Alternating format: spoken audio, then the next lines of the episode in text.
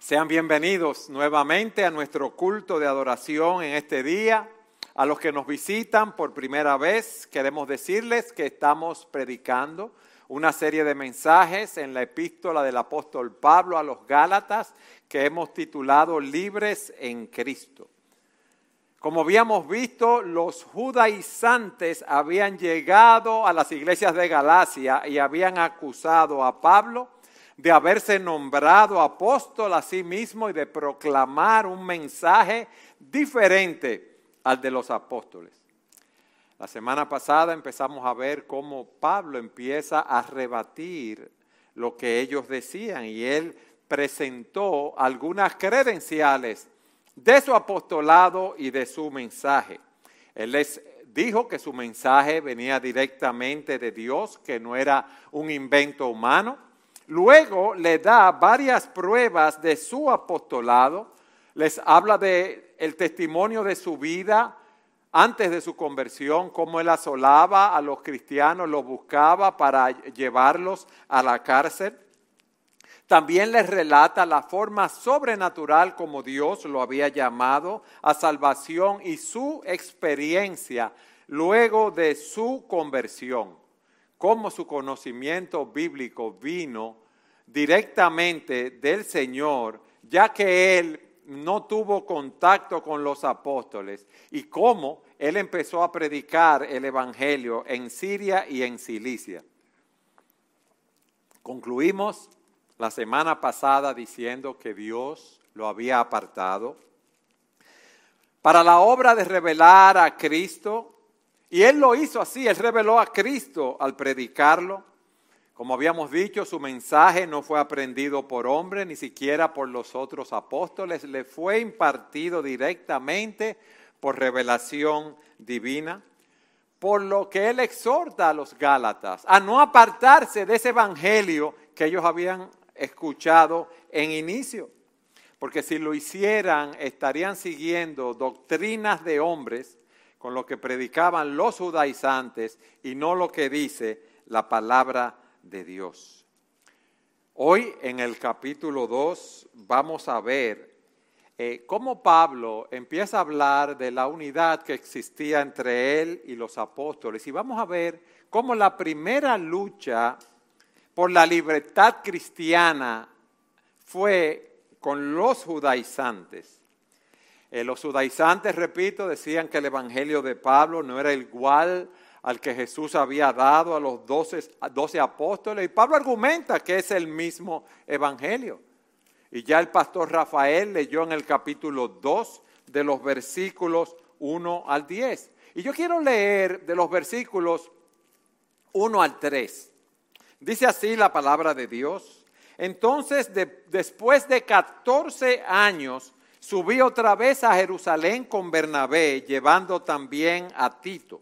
Subí por causa de una revelación y les presenté el Evangelio que predico también entre los gentiles, pero lo hice en privado a los que tenían alta reputación para asegurarme que no corría ni había corrido en vano. Pero ni aun Tito que estaba conmigo fue obligado a circuncidarse aunque era griego. Nosotros vimos la semana pasada cómo Pablo, tres años después de su conversión, nos dijo que él había ido a Jerusalén y había durado 15 días allí y había conocido al apóstol Pedro y a Jacobo, el medio hermano del Señor. Entonces ahora nos dice que 14 años después, o sea, él había ido hacía tres años, y 14, ¿cuánto es? 17 años. Entonces, 17 años después, Pablo había predicado el Evangelio sin ninguna instrucción humana, como dijimos, porque su mensaje había sido dado por Dios. Pero dice que subió a Jerusalén con Bernabé, llevando también a Tito. ¿A qué fue él en ese momento? Esa es la pregunta que nos hacemos. ¿Cuál fue la razón de ese viaje. ¿Por qué él tuvo que subir a Jerusalén?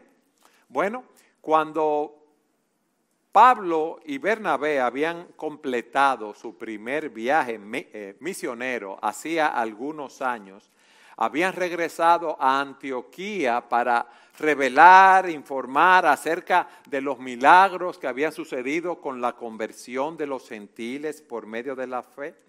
Los legalistas judíos, los judaizantes, se molestaron al escuchar ese informe y fueron a Antioquía, óigame bien, estoy hablando de Antioquía, para enseñar que los gentiles tenían que circuncidarse y guardar la ley para ser salvos. ¿Dónde está eso? Venga, vamos a Hechos capítulo 15, versículos 1 y 2. Pablo empieza a relatarles a los Gálatas algo que había ocurrido muchos años antes. En Hechos capítulo 15 vemos lo que había sucedido. Algunos que llegaron de Judea enseñaban a los hermanos si no se circuncidan conforme al rito de Moisés, no pueden ser salvos. Óigame bien. Eso fue en Antioquía. Ellos predicaron y llegaron los judaizantes. Tienen que circuncidarse. Versículo 2. Como Pablo y Bernabé tuvieron gran disensión y debate con ellos, los hermanos determinaron que Pablo y Bernabé y algunos otros de ellos subieran a Jerusalén a los apóstoles y a los ancianos para tratar esa cuestión. Entonces hay un debate aquí. Ese debate vamos a ir a Jerusalén y vamos a dilucidarlo en la iglesia de Jerusalén donde están los apóstoles. Hasta ahí estamos claros, ¿verdad? Ahora, en Gálatas capítulo 2, versículo 2, fíjense cómo Pablo dice, yo subí por causa de una revelación y les presenté el Evangelio que predico entre los gentiles, a los apóstoles, pero lo hice en privado a los que tenían alta reputación para asegurarme que no corría ni había corrido en vano. Yo tuve una comisión divina, una revelación de parte de Dios que fuera, y les presenté allí el Evangelio que yo predico. Pero fíjense lo que dice, yo lo hice en privado a aquellos que tenían alta reputación. Él estuvo allí con los apóstoles primariamente, Pedro, Juan y Jacobo, el medio hermano del Señor. Y él dice que al llegar allí, lo primero que él hace, él le presenta en privado el Evangelio que predicaba. Y dice algo, para asegurarme de que no corría ni había corrido en vano. Recuerden que Pablo estaba seguro del evangelio que él predicaba. ¿eh? Él no tenía ninguna duda. Él había recibido ese evangelio por revelación divina y él no necesitaba ninguna confirmación humana. Pero él va a Jerusalén para probar que ese evangelio que él predicaba era idéntico al predicado por los apóstoles. Y aunque no lo había recibido junto con ellos, él lo recibió directamente del Señor Jesucristo. Y parece, podemos asumir que Pablo procuró asegurarse en privado que los maestros en Jerusalén estaban de acuerdo con su, su revelación, con lo que él estaba predicando, y que no serían tolerantes con los legalistas, con esos judaizantes. Y por eso él dice, yo lo hice en privado para asegurarme de que no corría ni había corrido en vano. Luego de esa reunión privada viene una convocación pública. Vayan conmigo al libro de los Hechos. Recuerden el capítulo 15, ahora en el versículo 4, que nos relata lo que sucedió en ese concilio. Cuando llegaron a Jerusalén fueron recibidos por la iglesia, los apóstoles y los ancianos e informaron de todo lo que Dios había hecho con ellos. Pero ¿qué pasa? Los judaizantes habían ido, recuerden, a Jerusalén, habían subido y estaban ahí. Y en el versículo 5 de Hechos 15 se nos dice lo que dijeron esos judaizantes.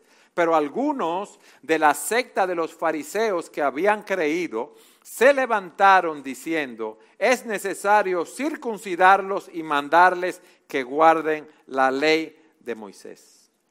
Fíjense qué sabios eran esos judaizantes.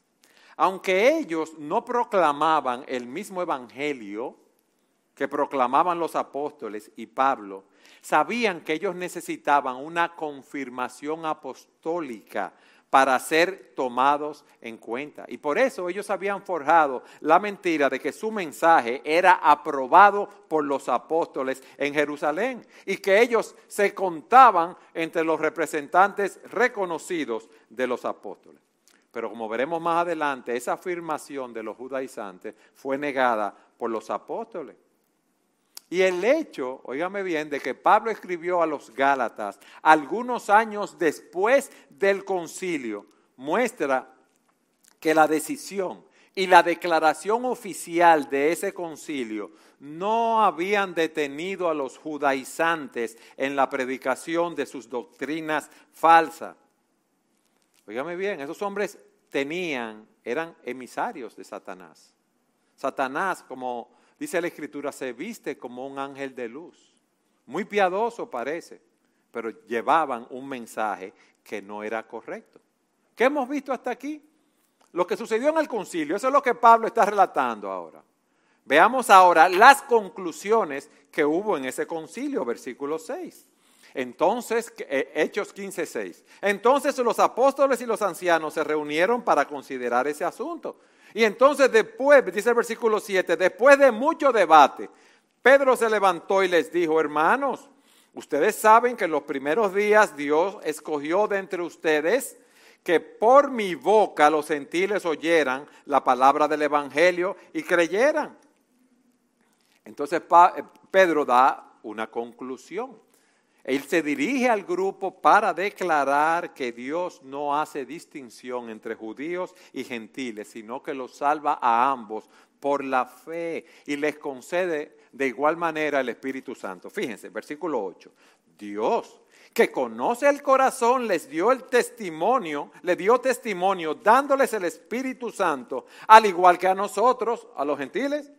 Y ninguna distinción hizo entre nosotros y ellos, purificando por la fe sus corazones.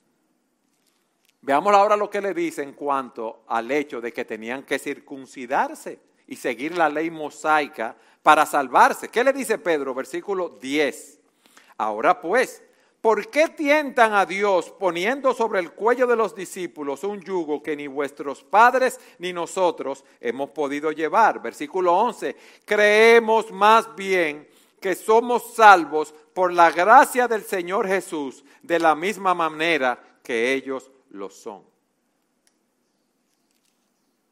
Ahí está claro. Ese asunto allí en el concilio se resolvió de una manera rápida. Versículo 12 de Hechos 15.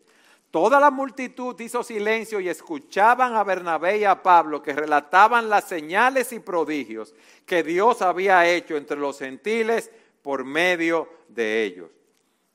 Luego de eso, para no tener que leer el texto completo de Hechos, se dice, dice el texto, que Santiago, el medio hermano del Señor, se para y hace una recapitulación de lo dicho allí en el concilio. Y él dice, esto que hemos decidido aquí, vamos a mandarlo como una directriz, si podemos decirlo así, doctrinal y práctica, una carta a la demás iglesia. Y lo que dijo Jacobo pareció bien a los apóstoles y a los ancianos y a toda la iglesia. Y una carta que oficializaba esa decisión fue enviada a los hermanos de entre los gentiles que están en Antioquía, en Siria y en Cilicia. ¿Y qué pasa cuando los creyentes en Antioquía reciben, vamos a decir, esa carta, esa resolución?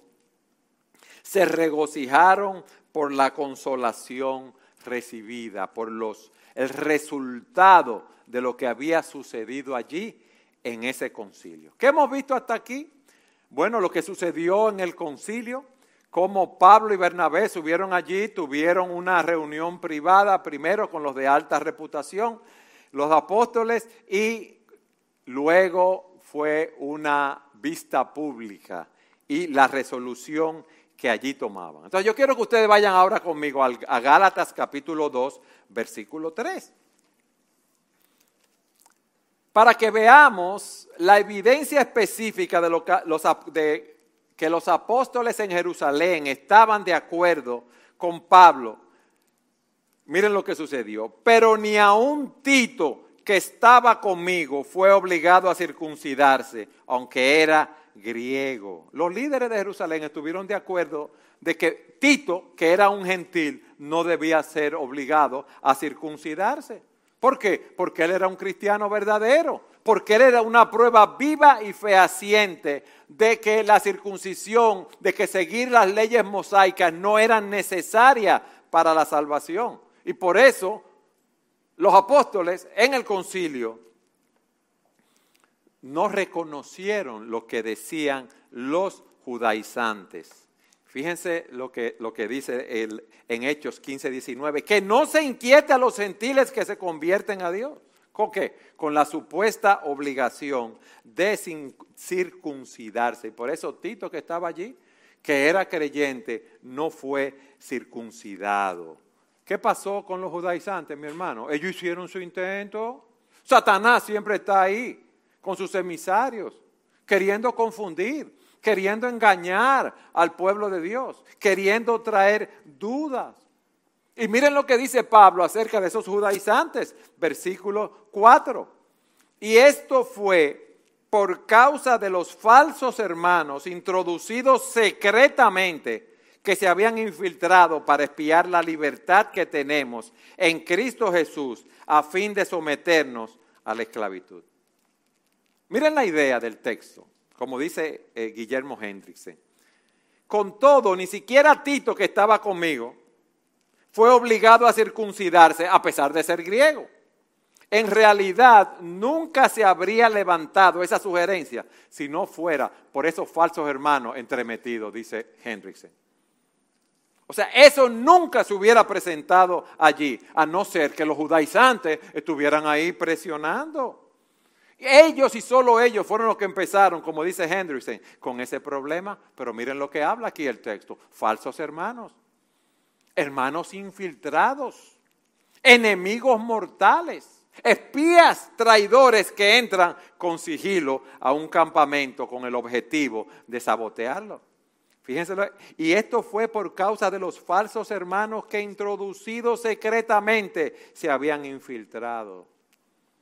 Mis hermanos, estos judaizantes eran agentes encubiertos del maligno enviados al seno de la iglesia para sabotear el evangelio verdadero, para espiar, como dice Pablo, la libertad que tenemos en Cristo. Nosotros somos libres de la ley, mis amados. Nosotros no tenemos que seguir la ley para ser salvos, porque ya Cristo la cumplió.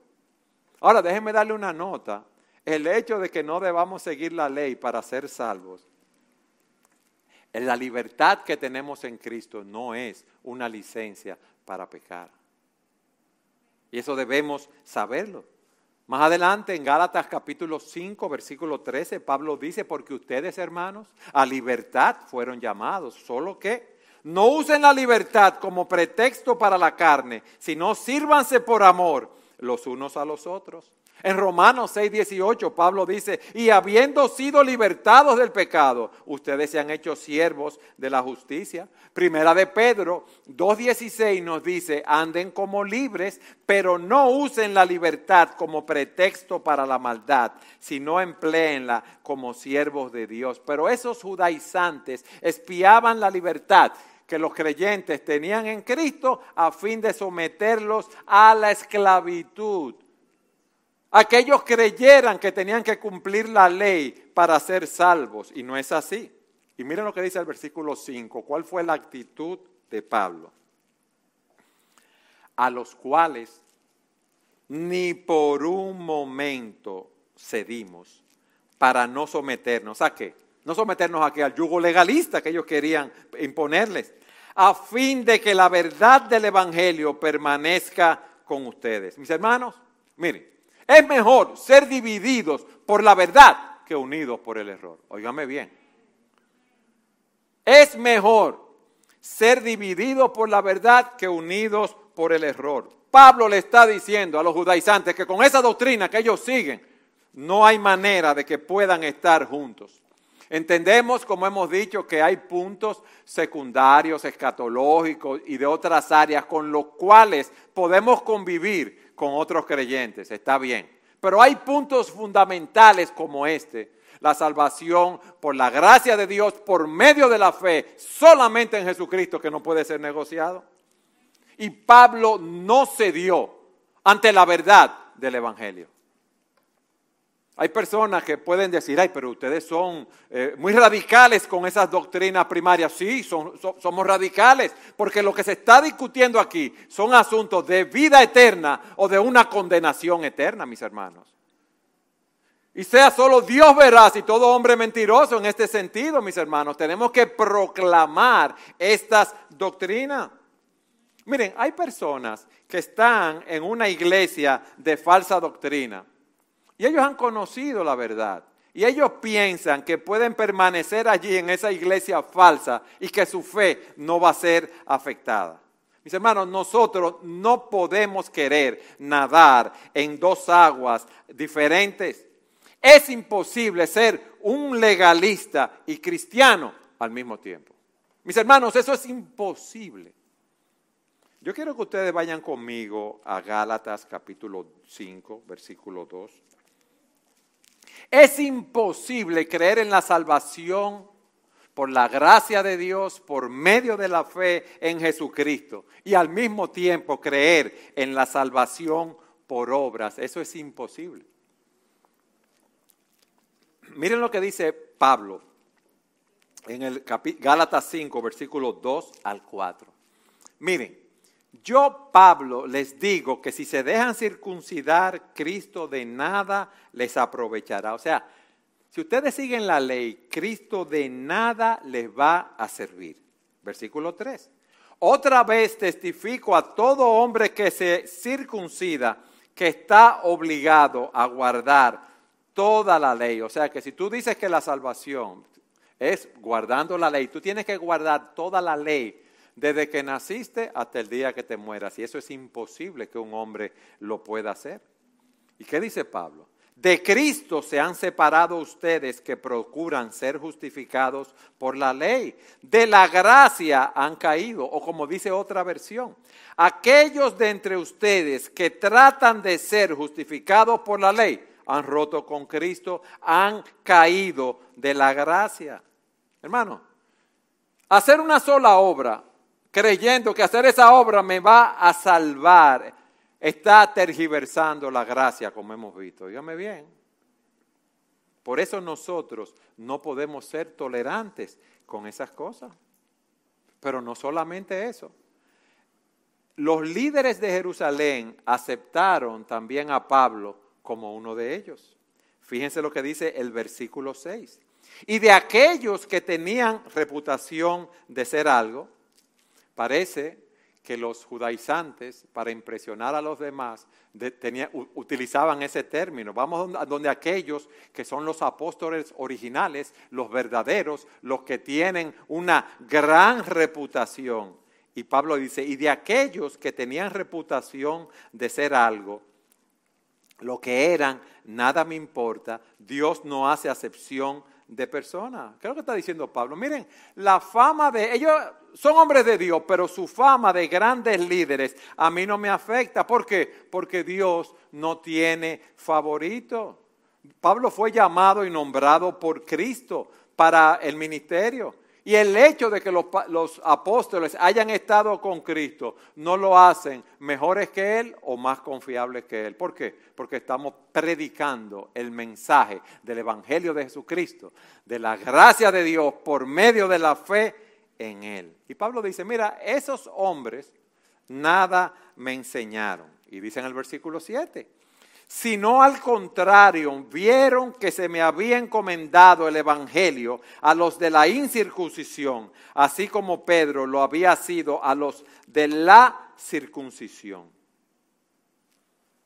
Los apóstoles confirmaron que el Evangelio que Pablo predicaba era verdadero, que era el mismo Evangelio que Pedro proclamaba, pero Pablo estaba predicando a un público diferente cuando habla del Evangelio de la circuncisión y el evangelio de la incircuncisión no son dos mensajes diferentes. Es el evangelio, el mismo evangelio para aquellos que son de la circuncisión para los judíos y el mismo evangelio para aquellos que son de la incircuncisión como son los gentiles. Ellos iban a predicar el mismo evangelio que tú y yo predicamos hoy.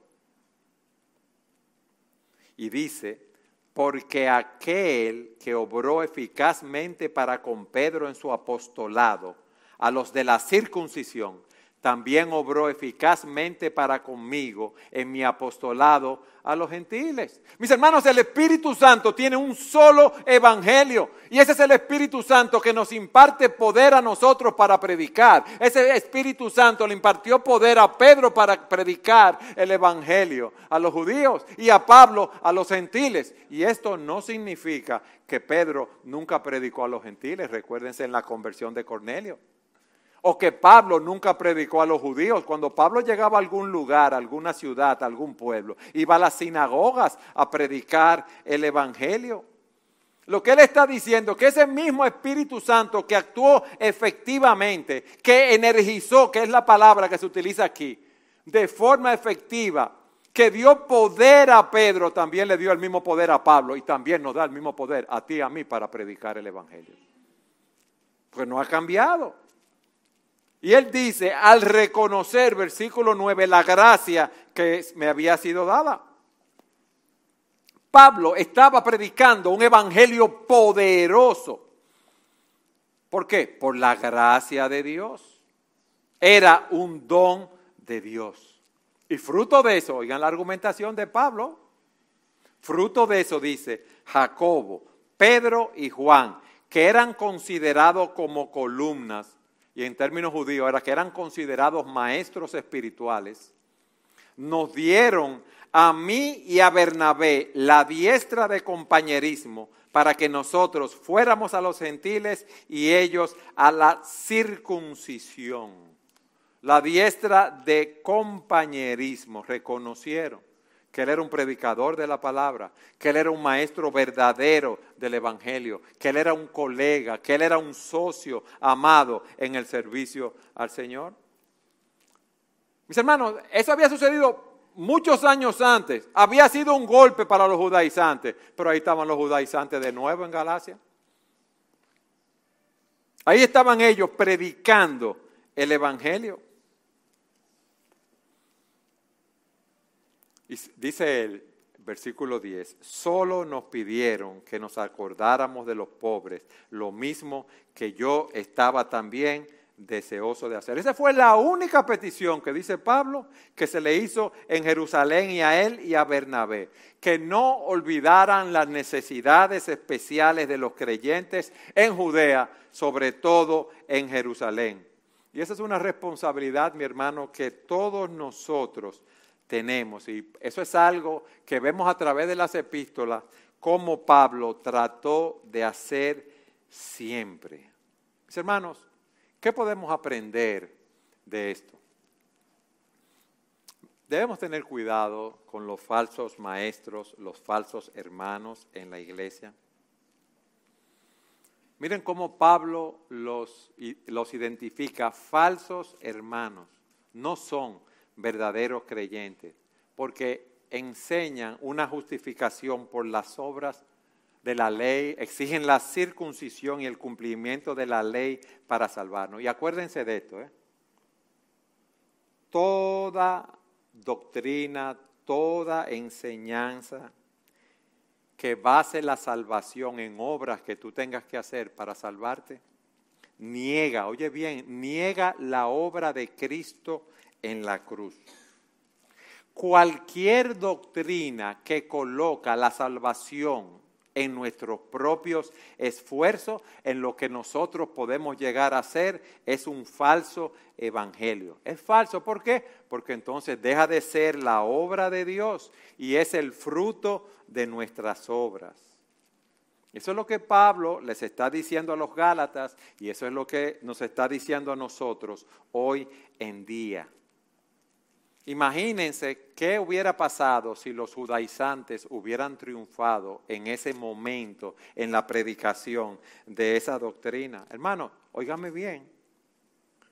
Cuando alguien predica la salvación por obras, por penitencia, que tú te vas a salvar, por ir de rodilla a tal sitio, por vender una revista, por, por lo que sea, cada vez que una persona hace eso, está diciendo que Cristo murió en vano. Sí.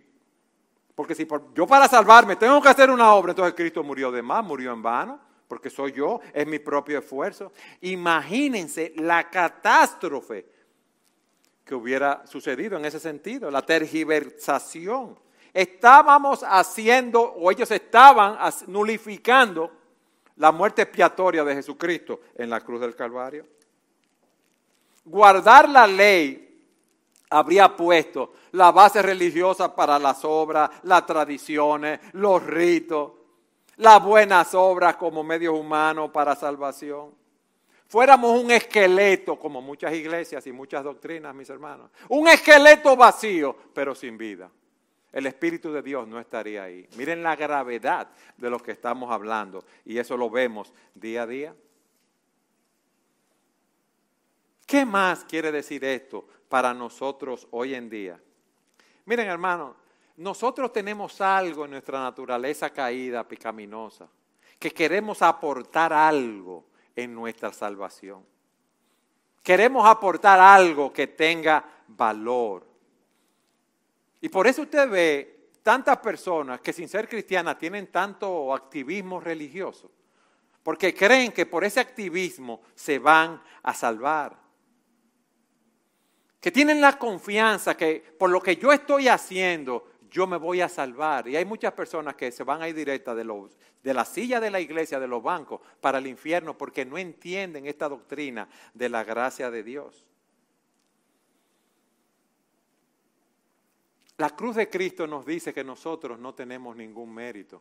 La cruz de Cristo nos dice que nosotros no podemos aportar nada. La cruz de Cristo nos dice que nosotros debemos recibir ese regalo de Dios por la fe. Extender nuestras manos, mi hermano, para recibirlo.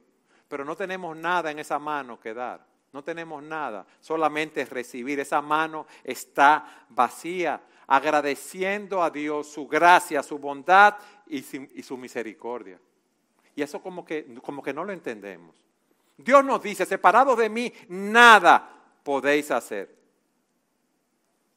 pero en nuestro orgullo, yo quiero encontrar algún mérito, yo quiero encontrar alguna obra.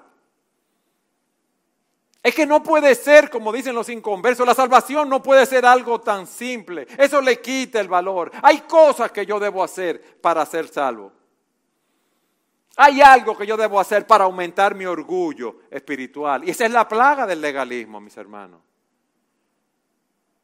Esa es la plaga del legalismo. Vayan conmigo a Lucas capítulo 18 para que veamos esto ejemplificado. Lucas 18, versículo 9, el caso del fariseo y el publicano.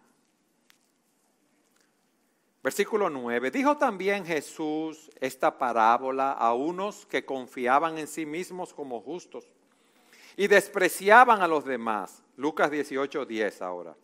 Dos hombres subieron al templo a orar. Uno era fariseo y el otro era recaudador de impuestos.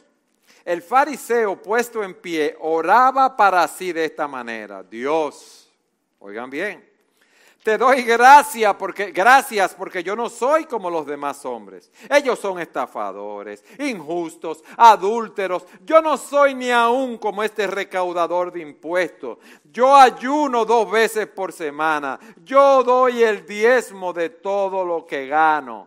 Y él está ahí regocijándose en él mismo y en sus buenas obras. Pero en la esquina estaba el publicano que sabía que era un pecador, que sabía que había hecho lo malo. Y el publicano con una simple oración fue justificado delante de Dios. Versículo 13.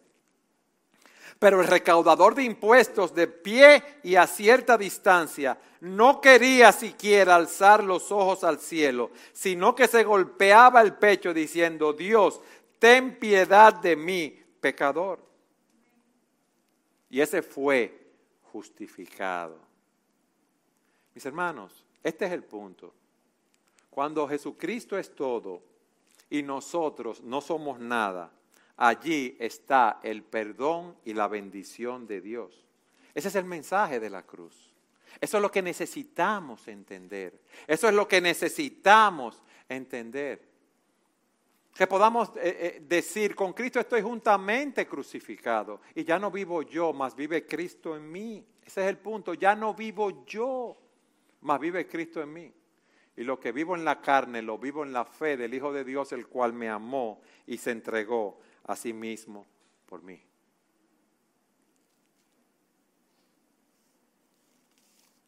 Por gracia sois salvos por medio de la fe. Y esto no de vosotros, pues es un don de Dios, no por obras para que nadie se gloríe, porque somos hechura suya, creados en Cristo Jesús para hacer buenas obras, las cuales Dios preparó de antemano para que anduviésemos en ella. La Biblia nos enseña, mis amados, que las buenas obras son el fruto de la salvación. Óigame bien.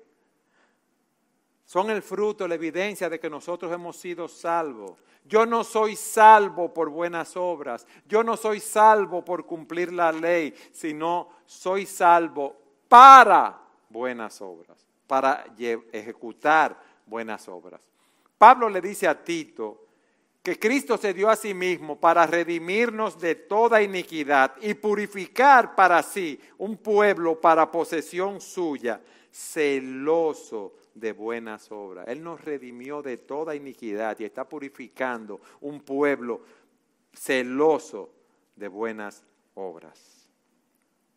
Hermanos, nosotros debemos dar gracias, gracias infinitas a Dios porque Él abrió nuestros ojos, Él nos iluminó, Él nos llamó a salvación y por su gracia hoy estamos aquí. Mis hermanos, cuando tantas personas están llenas de temores con el futuro, con lo que pueda pasar, con lo que va a ser de, sus vidas, nosotros decimos, Jesucristo basta. Nosotros decimos, nosotros estamos completos en Cristo. Nosotros decimos, nada ni nadie que venga a mi vida como orábamos nos podrá separar del amor de Jesucristo. Lo que Cristo hizo en la cruz por nosotros fue de una vez y para siempre. El legalismo lo que quiere es rechazar esa gracia, la gracia de Dios.